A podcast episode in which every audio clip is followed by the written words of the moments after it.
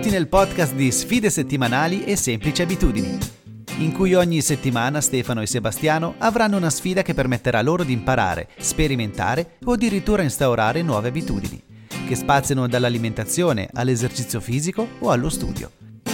Benvenuto e buon divertimento!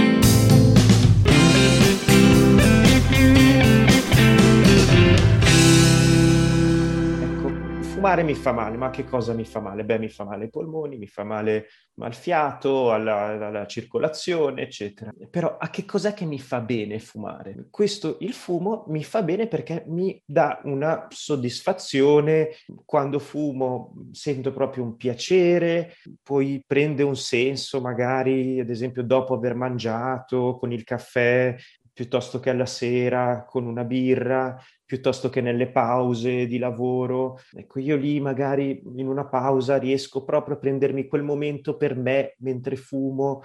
Queste sono le cose a cui serve, ma a cui serve a me come individuo. Non, non parliamo qui adesso della, della salute, delle cose. A che cosa serve a me? E invece, dall'altra parte, a che cosa che mi serve non fumare? Ed è lì a volte che eh, si fa un po' più fatica perché uno si può dire, ma non lo so, non sono così sicuro a che cosa mi serve non fumare.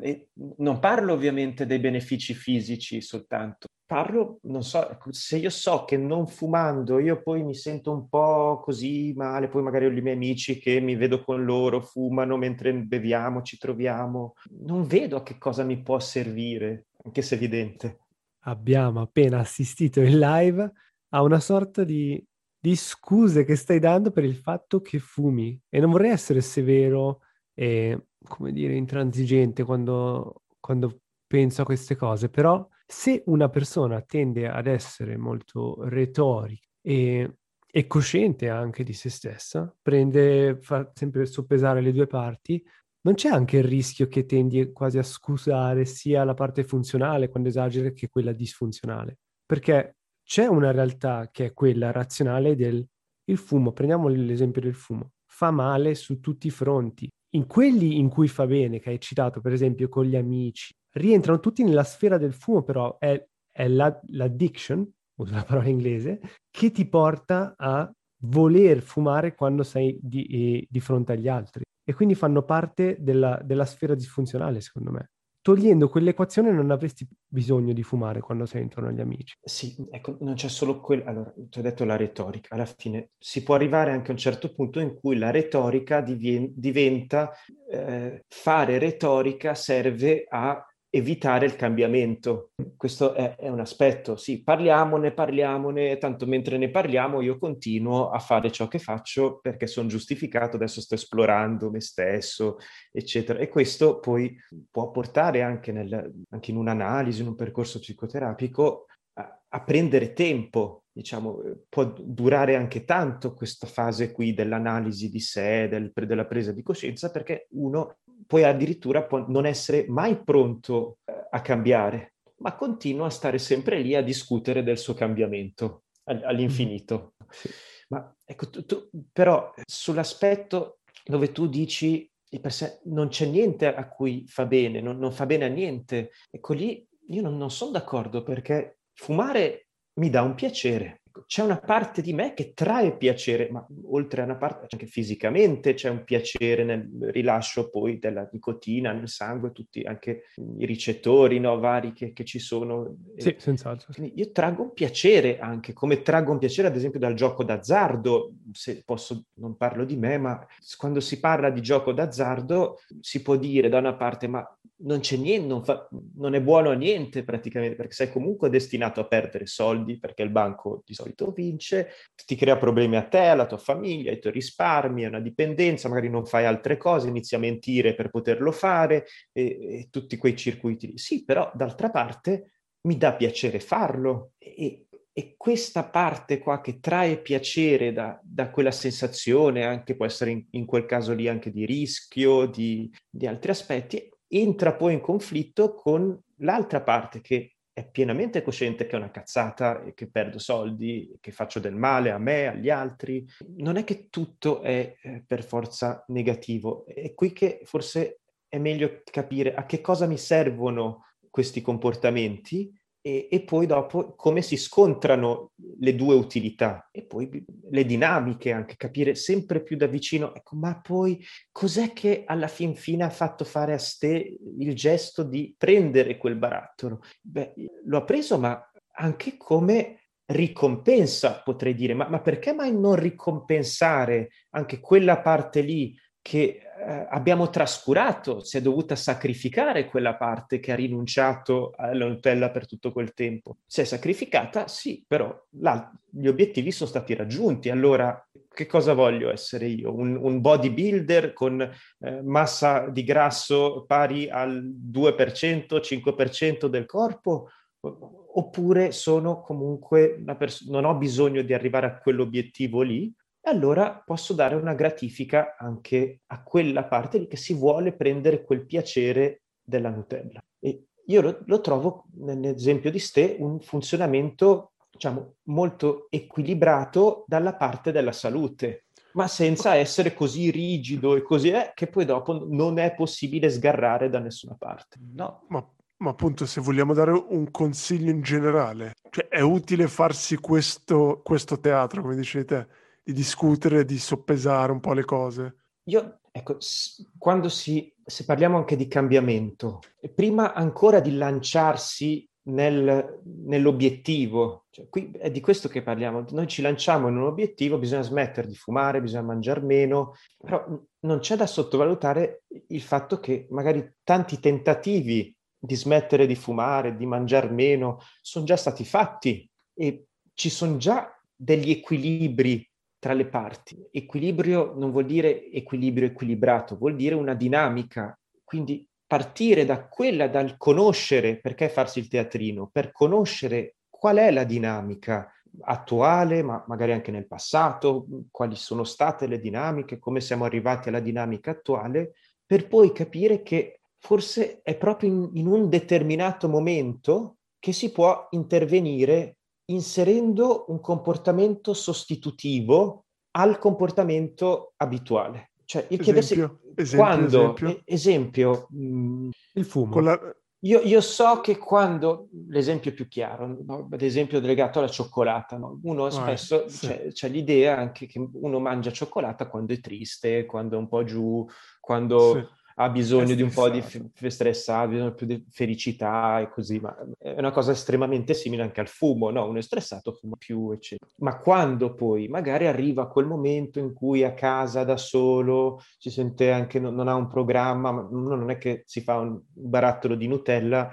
se è circondato da amici o se ha un programma, se, se fa quelle delle cose. Già lì cercare di capire quando è che, quella, che la parte disfunzionale prende il sopravvento. E, e, lì, un po' definendo la parte, si definisce anche la situazione.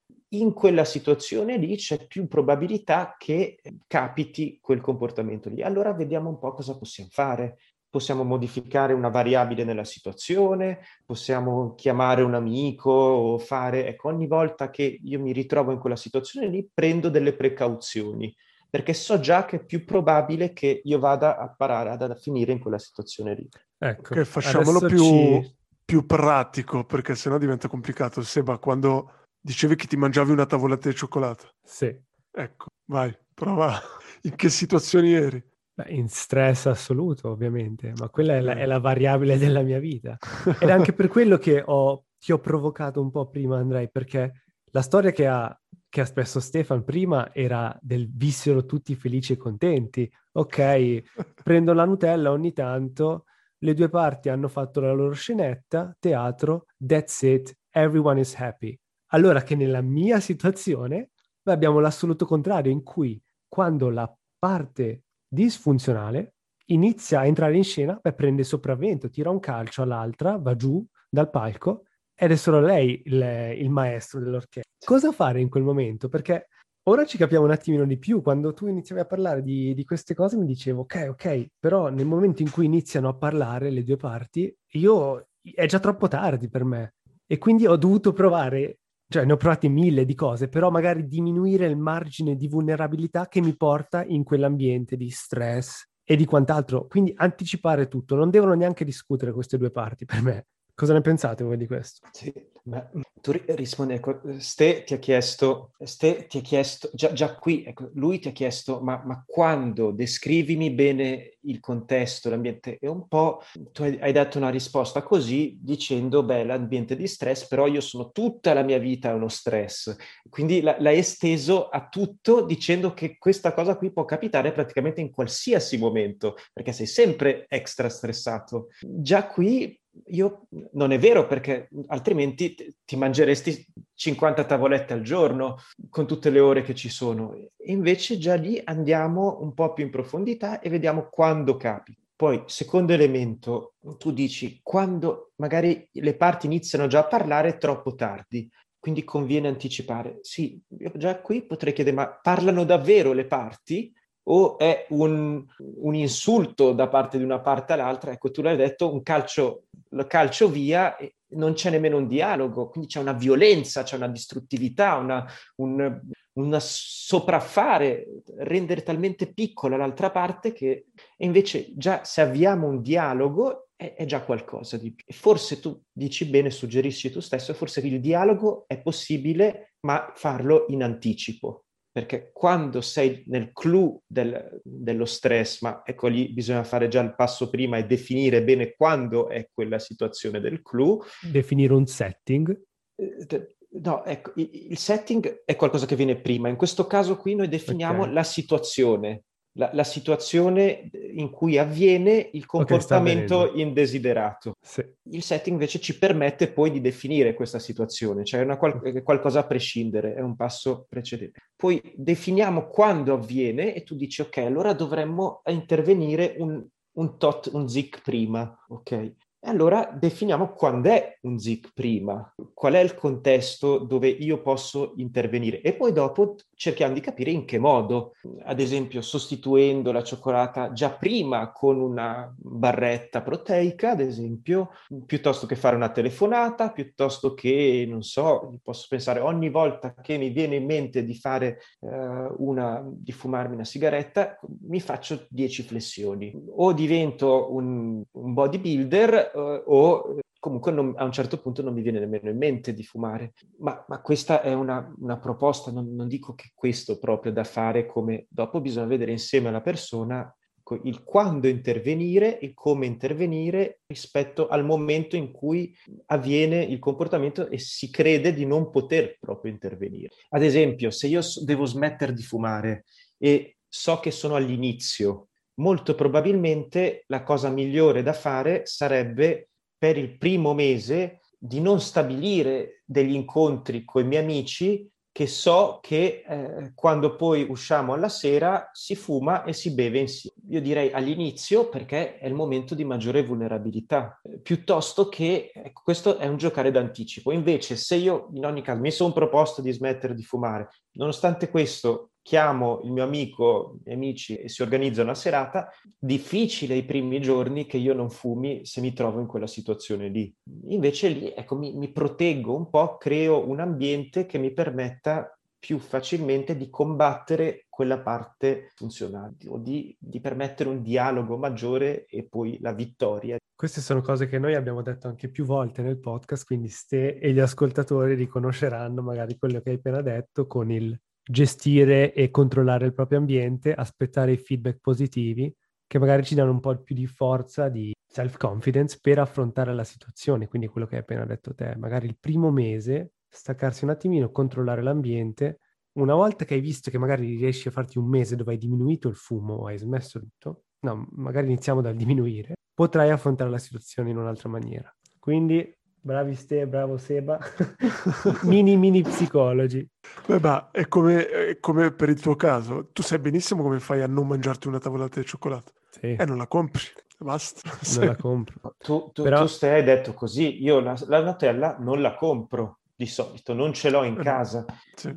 Cosa cambierebbe ecco, ad avere il barattolo in casa e il non mangiare? Domanda. No, chiaro, quello mi aiuta quello lo faccio anche, eh. quello che faccio ad esempio è, è, dire, ad esempio la settimana scorsa ho detto non mangio Nutella, ce l'ho in casa, ho mangiato la prima settimana troppa, faccio una settimana, ce l'ho lì, ma non la mangio e non la tocco, per comunque eh, rafforzare il mio, il mio io, il sapere che io posso resistere anche se ce l'ho là, però non voglio neanche comprarla sempre e dovermi sempre mettermi alla prova. No? Sempre confrontarti con la tentazione. Voilà, perché alla fine so che posso resistere, però non devo farlo continuamente. Lo faccio ogni tanto perché magari è utile comunque un po' come il vaccino, bisogna richiamarlo, no? È fare il passo Per- prima, quindi diminuire la tua vulnerabilità rispetto a una situazione in cui magari sarai stressato anche te un giorno Voilà. e lì, E lì sei magari casa, no? Te la pappi. Eh sì, eh sì. Però adesso comunque sono, almeno per la Nutella, sono a un livello dove so che posso resistere. Però sai, se la tengo in casa, dopo magari va male, così. Anche quello. Stessa cosa col fumo, ecco, è un discorso Eh sì. simile. Io smetto di fumare, ma com'è che smetto di fumare? C'ho ancora il pacchetto a casa, il paio di sigarette, ho buttato tutte le sigarette che ho, oppure sono in grado di regolarmi che ho il pacchetto e un giorno la fumo, un giorno no. Molto spesso si butta tutto quando si vuole cercare perché la tentazione è troppo grande se ce l'hai lì Però è vero che Seba diceva una cosa, una cosa ancora prima. Perché ok, se non hai comprato la t- tavoletta di cioccolata hai già vinto, no? Però il difficile è quando sei al negozio e hai la tavoletta di cioccolata, è il non prenderla. È lì che si- c'è il teatrino, no? Però tu dici che già lì vuol dire che già quando passi lì sai già che la prenderai perché la, la- la parte Disfunzionale. disfunziona- la parte disfunzionale ha già vinto.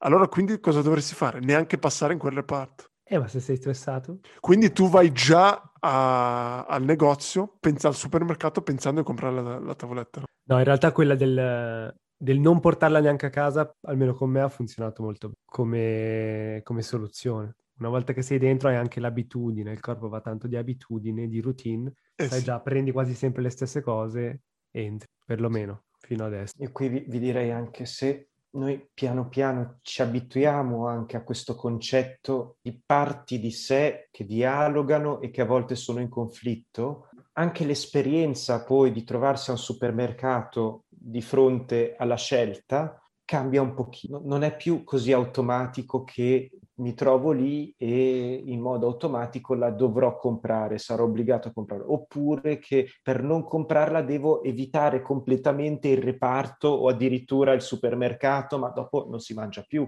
No, eh, ci sono delle cose appunto che se si evita troppo certe cose andiamo incontro a limitazioni eh, da altre parti. Sì.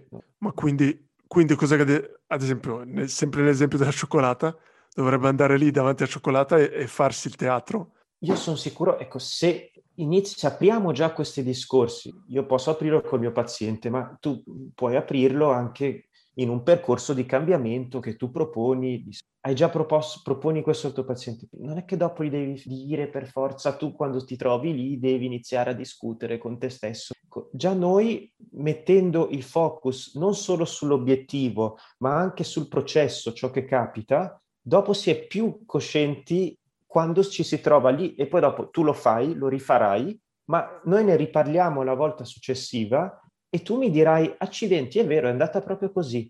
Adesso, quando sono andato lì, mi sono accorto che, cioè così, dopo arriva la volta successiva, forse il discorso dura quei 5 secondi in più, oppure si trova una soluzione un po' differente, ci si dice ok, però la- forse mi è venuta un'idea e ho fatto una cosa diversa e ho resistito, ho fatto un giro diverso nel supermercato, poi alla fin fine ok, eh, ero lì che stavo per resistere, ero lì all'uscita, poi sono scappato velocissimo verso il reparto cioccolata, l'ho presa e poi sono andato, quasi senza farmi vedere, un po' come, come un ladro, oppure qu- quasi tentando di fregare, ho fregato me stesso, e c'era Sì. quasi riuscito, eppure... pam. E lì vediamo ancora un processo diverso. Allora, nell'analisi di questi processi qui, la consapevolezza dovrebbe poi portare sia a tante cose nuove anche, magari da una parte inizialmente a uno sviluppo di strategie alternative per ottenere lo stesso risultato. Quindi, ad esempio, io non, per chi smette di fumare, molti può capitare anche così, non comprano più le sigarette. Però cosa fanno dopo? Si trovano con gli amici e le scroccano gli amici. Ecco, già lì vuol dire che quella, la tua parte si è riadattata e ha trovato un modo di ottenere la propria soddisfazione dal contesto modificato e dai nuovi limiti fissati dalla parte sana. Poi si tratterà di nuovo di rinegoziare le cose. Allora la parte sana si accorge, ok, tu fai la furba, ogni volta che mi ritrovo in quella situazione lì, scrocco le sigarette. Allora che cosa posso mettere in atto di nuovo? Si metterà in atto qualcosa di nuovo, l'altra parte prenderà delle misure alla, alle nuove misure prese dalla parte sana ed è, e questo significa, questa è la dinamica delle parti. È così, eh? mi, mi ritrovo in alcuni aspetti di, di farsi le regole in testa e poi di fregarsi, di aggirare un po' le regole in qualche modo e poi di cambiare eh, di nuovo le regole. Però penso che l'importante allora è soprattutto evolvere, no? Cioè di fare il passo, fare un passo in avanti, anche se poi magari si torna indietro, si, come dici te, comunque si compra la cioccolata, però almeno si è fatto quel passo in avanti, si è iniziato a dialogare, a parlare di Discorso. più, discorsi. Ed è un po' quello, e agire, no? Si è un po' più coscienti di quello che capita da una parte a livello individuale, quando ci si, perché alla fine ci si trova sempre da soli quando si deve decidere di prendere la cioccolata, di fumare, si è soli, sono io che faccio il gesto dell'acquisto o del, del fumo. Però essere in relazione con qualcuno, sia a livello psicoterapico, ma anche a livello di counseling, diciamo, di coaching, forse è più quello che proponi tu, è una cosa di, legato a una forza in più, cioè tu diventi l'alleato di quella parte che eh, lotta per inserire la nuova abitudine sana e c'è la situazione dunque in relazione con te dove tu la sostieni e in teoria dopo la cosa bella sarebbe che quando tu ti ritrovi, eh, tu in termini di utente, cliente, paziente, ti ritrovi da solo in quella situazione lì, che c'è anche questo, questo conflitto, questa lotta tra le parti, dovresti in qualche modo con il tempo aver interiorizzato anche la voce del terapeuta che è lì a sostenerti. Io uso la voce, ma di per sé è più la funzione del terapeuta, cioè tu sai che la parte sana, se precedentemente c'era la parte disfunzionale che era abbastanza pompata, muscolosa, potente, il terapeuta si mette lì un po' come a sostenere, a mettere de- delle basi un po' più solide per la parte sana. Ed è quasi come dire a un certo punto siamo due contro uno, questo può, può, servire sempre di più finché praticamente l'interiorizzazione è diventata identità a un certo punto. Ecco, sono io, sono, ormai sono parti di me. Quello che all'inizio poteva essere il terapeuta che era in me e che mi sosteneva, dopo invece ho, quello inizialmente è stato utile, ma poi mi ha permesso di elaborare, di, di rendere solida e autonoma quella parte sana e in grado di, di combattere la parte di su. Ok, penso che abbiamo già fatto abbastanza, no? Sì. Sì, potrei Forse... andare avanti a parlare di queste cose. Eh sì, ma appunto ogni volta che,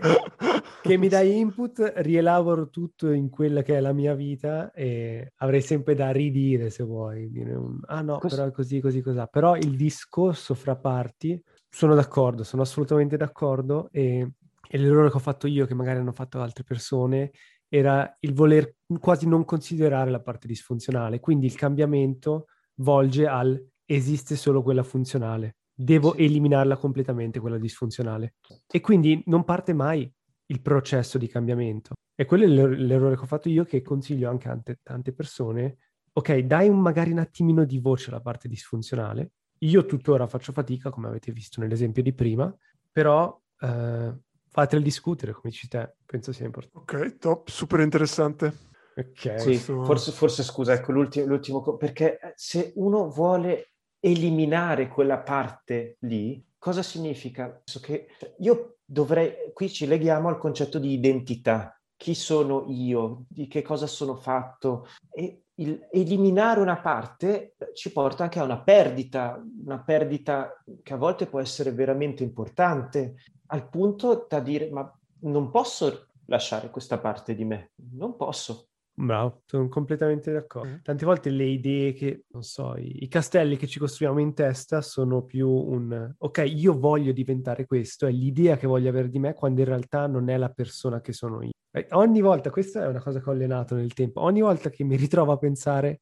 io voglio essere questa persona, è un'assoluta bugia e esagerazione che non porta a niente, se non al fallimento. E un'altra volta diamo voce, o non so se diamo voce o, comunque consideriamo anche la parte disfunzionale, che è quello che si cerca di fare nei piani e nella vita in questo podcast da 50 puntate a questa parte. Bello, bello, super interessante. Eh? Yes. Ecco, adesso, adesso so di non essere pazzo e, e- e mi ritroverò al supermercato che ci metterò tre ore per ogni cosa, darò voce alle mie due parti. Dai, allora grazie mille per l'ascolto e ci sentiamo la prossima settimana. Ciao ciao! Grazie, ciao, grazie a tutti. Grazie per aver ascoltato un'altra puntata di Sfide Settimanali. Se siete interessati a quello che facciamo, venite a trovarci sulla pagina Instagram oppure sul sito sfidesettimanali.com. Un saluto e alla prossima puntata.